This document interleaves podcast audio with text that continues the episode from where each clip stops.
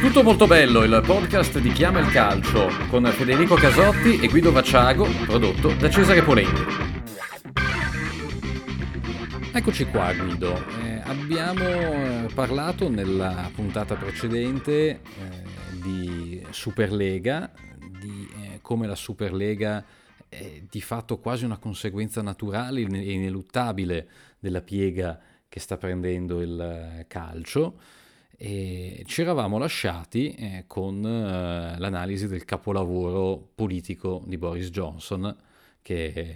eh, sta convogliando verso la Gran Bretagna, in particolare verso la Premier League, eh, quelle risorse che eh, sarebbero state invece fondamentali per poter far partire un'idea di Superlega europea. I tifosi dei principali club italiani devono temere nel breve e medio termine una vera e propria spoliazione da parte dei club inglesi? Per me sì,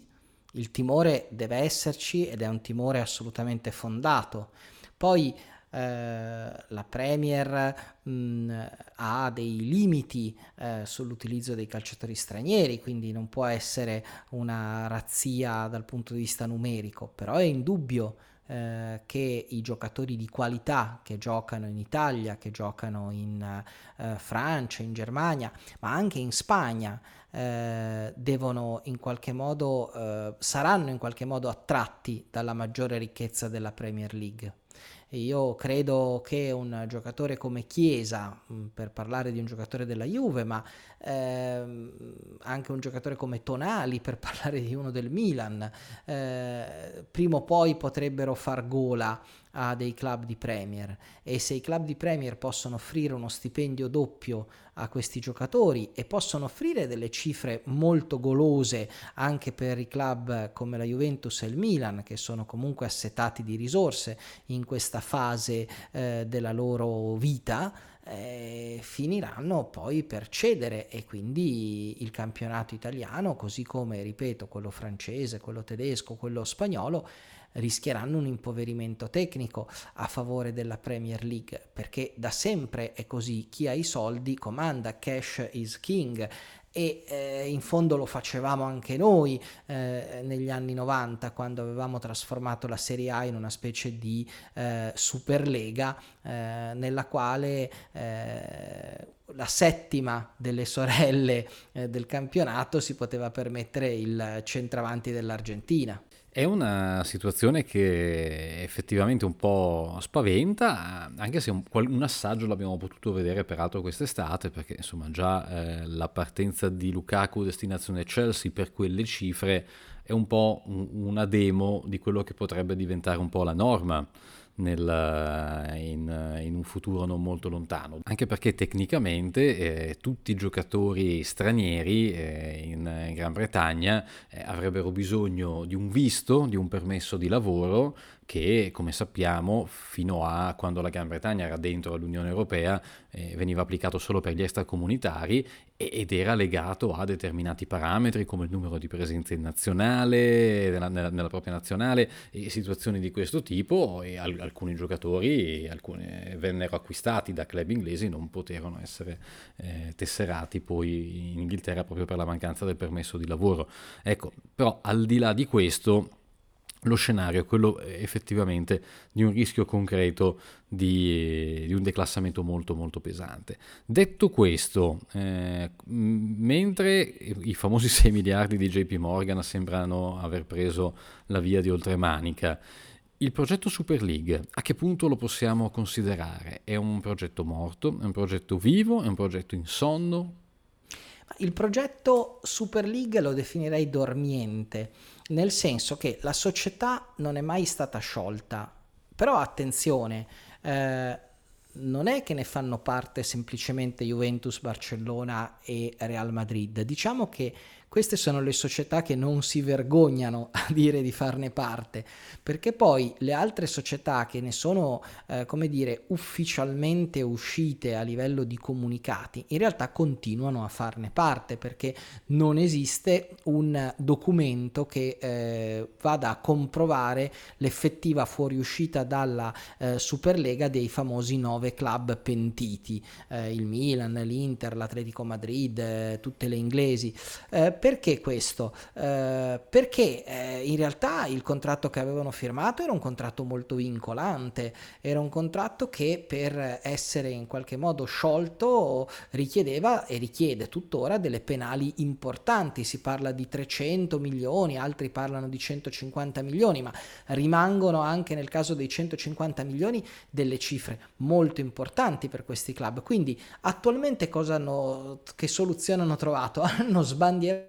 i 420 la loro intenzione di uscirne in maniera da rassicurare la, la UEFA e Ceferin però poi tecnicamente stanno lavorando con gli avvocati per trovare una via d'uscita, via d'uscita che probabilmente davvero non ci sarà. O forse sotto sotto, zitte zitte, eh, sono contente di poter rimanere in quell'organizzazione con i vantaggi eh, che dava loro il fatto di essere eh, club fondatori, perché sanno che il progetto eh, è tutt'altro che morto e potrebbe alla fine emergere da questa battaglia legale che si è scatenata ormai eh, da qualche mese.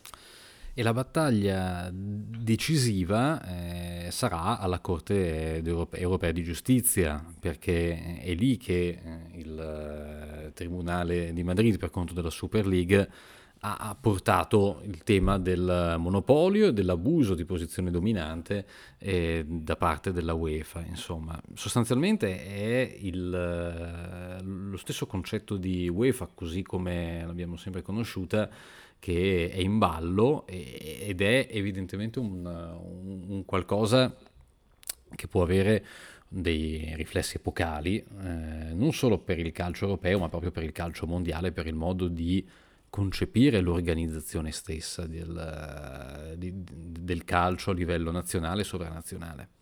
Sì, perché qua si pensa che eh, la battaglia sia solo per far approvare la Superlega o comunque per trovare una via d'uscita per poter fare la Superlega. La verità è che se noi prendiamo le carte eh, si leggono delle cose, mm, se vogliamo, molto più alte. Eh, l'obiettivo è molto più alto. Io li ho davanti. Eh, nella domanda di pronuncia pregiudiziale rivolta alla Corte europea dal giudice Ruiz, peraltro questo giudice è stato eh, cambiato, adesso c'è una, eh, una, donna magistrato che si occuperà di questa vicenda nel, dal Tribunale Commerciale di Madrid, ma non cambia eh, il, eh, la domanda pregiudiziale, la, la richiesta di, di, di pronuncia pregiudiziale alla Corte europea. Si legge in questo documento la ricorrente, che sarebbe la Superlega, chiede chiede che si dichiari che le resistenti, ovvero UEFA e in teoria FIFA, opponendosi all'organizzazione della Superlega europea, conducono pratiche concordate e abusano della loro posizione dominante nel mercato relativo all'organizzazione di competizioni internazionali di club calcistici in Europa nel mercato della commercializzazione dei diritti connessi a tale competizioni. Boom, cioè loro puntano al fatto che l'UEFA sia monopolista nell'organizzare questi tornei e che sia eh, l'unico ente che ne commercializza i diritti. Ecco, eh, il riferimento è a, tra- è a, due articoli del trattato sul funzionamento dell'Unione Europea, il, quello che nelle, nelle, nelle, abbreviazioni si legge eh, TFUE, eh, ma comunque sono il 101 e il 102 trattano tutte e due l'argomento della, della, della, libera concorrenza e quindi del divieto di creare monopoli o cartelli. Anche qua li ho davanti, vado a leggere un pezzettino, sono incompatibili con il mercato interno e vietati tutti gli accordi tra imprese, tutte le decisioni di associazioni di imprese e tutte eh, le pratiche concordate che possano pregiudicare il commercio tra Stati membri e che abbiano per oggetto o per effetto di impedire, restringere o falsare il gioco della concorrenza all'interno del mercato interno dell'Unione. E al comma B si legge in particolare quelli consistenti nel limitare o controllare la produzione, gli sbocchi, lo sviluppo tecnico degli investimenti. Ti ricorda qualcosa questa situazione? Eh, insomma, eh, diciamo che è quello che fa la UEFA nelle, con le competizioni europee, quindi mi sembra abbastanza aderente a che, a que- alla fotografia attuale della, della UEFA. Cioè, in questo senso ci rientra in maniera precisa. Lo stesso 102, andiamo a leggerlo velocemente, dice incompatibile con il mercato interno e vietato nella misura in cui possa essere pregiudizievole al commercio tra Stati membri lo sfruttamento abusivo da parte di una o più imprese di una posizione dominante sul mercato interno o su una parte sostanziale di eh, esso. Anche qua mi sembra che ci siamo, però, come, come situazione insomma, tu, tu è sei, abbastanza eh, evidente. Eh, abbastanza voglio dire. Tu, tu, sei UEFA, organizzi tutte le competizioni possibili che ci sono in Europa, non consenti l'organizzazione di altri tornei, perché non lo consenti e lo dimostri vietando la Superlega, addirittura sanzionando le squadre che hanno avuto l'idea, mh, sanzionando quindi un'idea, neanche un reato. Ehm, e, e, e, abusi di questo potere perché impedisci ad altri di crearlo, non è che altri non vogliono, dice sai, ma nessuno vuole creare una competizione alternativa, no, c'è qualcuno che vuole e tu non glielo consenti. Eh, diciamo che c'è un ma,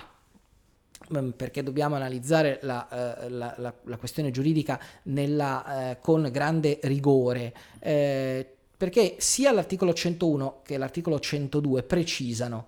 Tuttavia le disposizioni possono essere dichiarate inapplicabili qualora le pratiche contribuiscano a migliorare la produzione o la distribuzione dei prodotti o a promuovere il progresso tecnico-economico pur riservando agli utilizzatori una congrua parte dell'utile che ne deriva. Eh, anche qui mi sembra che comunque sia abbastanza aderente a quello che, che fa la UEFA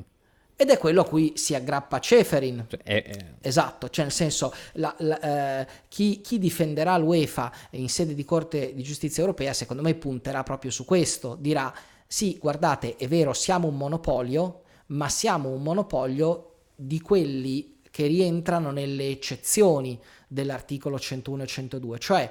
quei monopoli che fanno bene al sistema. Noi il sistema calcio senza UEFA sarebbe eh, più povero e avrebbe meno occasioni di sviluppo eh, perché noi coordiniamo, perché noi diamo una centralità. Ehm, da lì in poi sono cavoli dei giudici, nel senso che noi non ci sbilanciamo eh, per capire se effettivamente questa eccezione è davvero così, perché eh, ma davvero tu sviluppi il calcio, perché a quel punto io ti faccio vedere il contratto di JP, di JP Morgan da 6 miliardi, ti dico tu però ne fai soltanto 3,5, quindi forse questo monopolio non è che aiuta tanto a migliorare il sistema, no? se, se, lo, se, lo, fai, ehm, eh, se guadagni così meno. Eh, e allora l'UEFA potrebbe dire sì, ma io coinvolgo tutte le squadre, tu invece ne coinvolgi solo 20. Eh,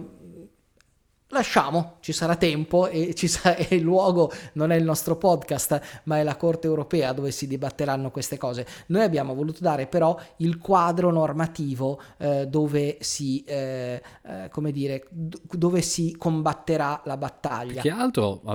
dire come andrà a finire è abbastanza difficile per noi che, che, che non siamo giuristi, eh, siamo semplicemente giornalisti che seguono eh, eva- eh, i fatti, ma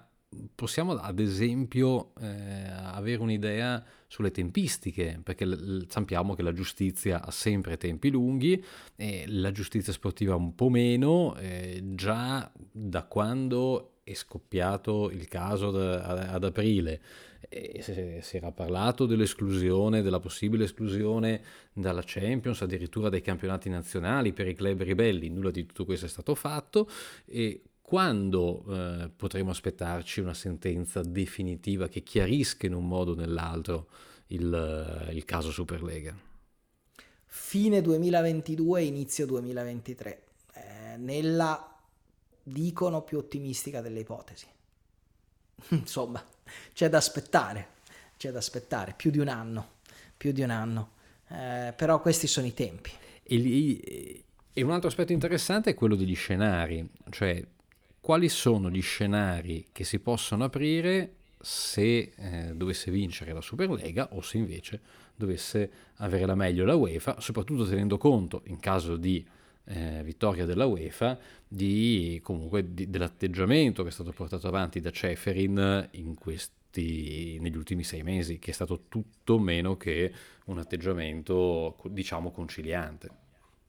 Assolutamente no. Beh, allora guarda, vince la Superlega, bisogna vedere a che livello vince la Superlega, perché la Superlega potrebbe stravincere, perché addirittura eh, la Corte di Giustizia europea potrebbe riconoscere nell'UEFA un monopolio da smontare pezzo per pezzo, allora a quel punto ci ritroveremo a dover rimontare eh, il calcio europeo, il che significa poi rimontare il calcio mondiale, eh, con nuove organizzazioni, con una UEFA spezzettata eh, una parte che si occupa dell'organizzazione dei tornei, un'altra che si occupa della vendita di questi tornei, un'altra ancora eh, che si occupa di amministrare la giustizia eh, di questi tornei, eh, però naturalmente società indipendenti, magari con la partecipazione dei club, non lo so, insomma, eh, potrebbe, se la, se la, Superlega dovesse stravincere, eh, davvero ci potremmo, dovremmo ripensare completamente l'UEFA. Eh, la Superlega potrebbe semplicemente vincere, nel senso che la Corte di Giustizia europea potrebbe eh, riconoscere il diritto a fare la Superlega, eh, magari invitando ad armonizzarla insieme all'UEFA, come peraltro la Superlega avrebbe voluto fare fin dall'inizio. Oppure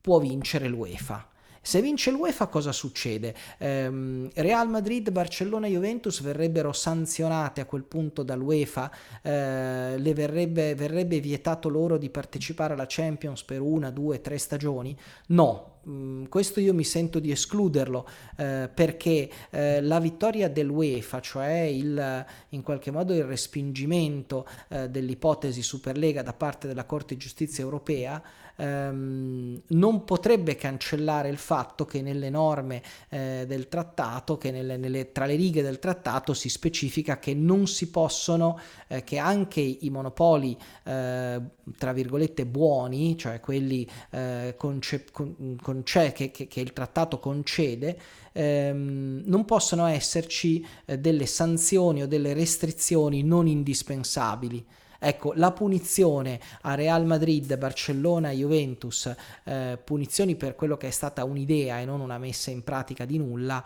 eh, la Corte europea non le consentirebbe. Quindi sarebbe pari e patta, cioè la, si, si manterrebbe lo status quo. Dimmi tu chi è che rischia di più in questo momento di, a, davanti alla Corte europea, perché nella peggiore delle ipotesi Real, Barcellona e Juventus dicono vabbè ci abbiamo provato, è andata male, come dice Verdone, è andata così. Sì, è altrettanto vero che poi magari è andata così, ma nel frattempo tu ti trovi comunque nei panni di quei club eh, completamente tagliato fuori dall'elite del, del, calcio, del, calcio, europeo dalla contemporanea esplosione della Premier League. La butto lì, un pensiero da, da fanta, più che da fantacalcio, quasi da, da risico calcio,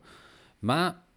un'eventuale annessione alla Premier League dei principali club europei è un qualcosa di praticabile, è un qualcosa di impossibile se pensiamo al fatto che comunque dovrebbero essere club dell'Unione Europea che ritornano con, eh, in un sistema che è al di fuori, però del resto la Premier League si pose già il problema ai tempi di, in cui eh, i, le due squadre di Glasgow erano più competitive di adesso, facevano regolarmente la Champions, si parlò per anni della, dell'annessione di eh, Rangers e Celtic alla Premier League e poi alla fine non se ne fece nulla.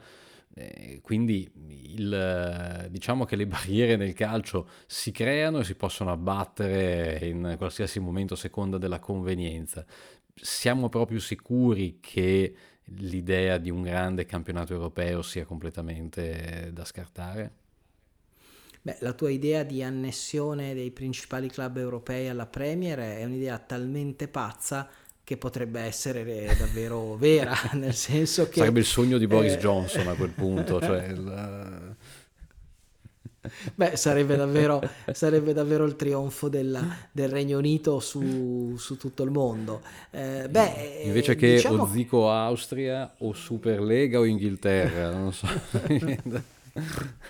esatto, ma sì, eh, il concetto è, il concetto è eh, ripeto, può, può, sembrare assurdo nella formulazione fascinosa che tu gli hai dato, ma eh, eh proviamo a vederla dal punto di vista concreto. Eh, senza la Superlega e con una Premier così strabordante, il calcio europeo, eh, intendo dire il calcio della comunità europea, finirebbe per essere impoverito tecnicamente. E a quel punto Mm, o mm, diventiamo tutti in qualche modo tifosi della Premier e abbiamo poi i nostri campionati locali eh, un po' dimessi eh, nei quali però far valere ancora le leggi del campanile e quello è uno scenario in cui eh, il calcio che conta però è solo quello inglese oppure a un certo punto di necessità virtù eh, visto che noi europei non siamo riusciti a farla, la Superlega ci si adegua a quella che sono invece riusciti a fare gli inglesi.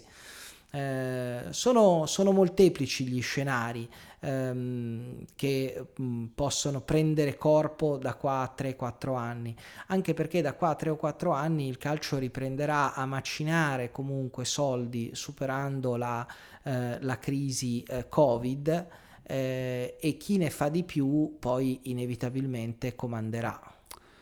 Guarda Guido, io non so che calcio ci sarà tra 5-10 anni, non so eh, contro chi giocheranno le principali squadre italiane, non so su, su, che supporto lo guarderemo, se con la realtà virtuale, se ancora con la smart TV o... non lo so. Io so però che la, questa puntata finisce qui, perché eh, il cerchio l'abbiamo chiuso e che la settimana prossima torniamo con un altro bel episodio di Tutto molto bello, ancora argomento, ma gli argomenti, la, la cronaca ce ne dà in continuazione, quindi abbiamo semplicemente da scegliere, promesso non parleremo dell'Italia che rischia di non andare ai mondiali, di quello abbiamo tempo fino a marzo per parlarne. No, lo, lo eviteremo e magari tratteremo un argomento più, più, più, più leggero rispetto a quello della Superlega, che è un argomento secondo me interessante perché davvero eh, il, rappresenta il nocciolo del futuro di questo sport che amiamo, ma ehm, magari torneremo a parlare di campioni, eh, continueremo a parlare di qualche partita, non lo so, qualco- qualcosa ci ispirerà nel corso della prossima settimana. Peraltro abbiamo sempre in sospeso la, l'assegnazione ufficiale del pallone d'oro che noi avevamo dato già mh, mm, accompagnandolo un po' nelle mani di Leo Messi e invece no, ma perché abbiamo criticato questa assegnazione e, tu, e, tu, hai spaventato, e tu hai spaventato eh, i giurati eh, del pallone d'oro che a quanto pare eh, ci danno retta perché tutto molto bello è il podcast più ascoltato dai giurati del pallone esatto. d'oro perché a quanto pare potrebbe andare a Lewandowski. Io non so se Siri ci ascolti veramente, ma qualche sospetto sui giurati del pallone d'oro ce l'abbiamo. Grazie Guido. Grazie Federico. E a risentirci presto tutti con eh, tutto molto bello.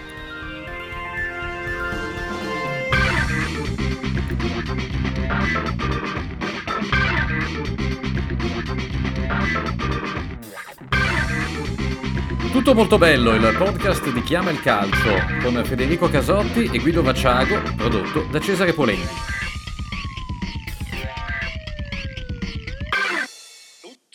Molto bello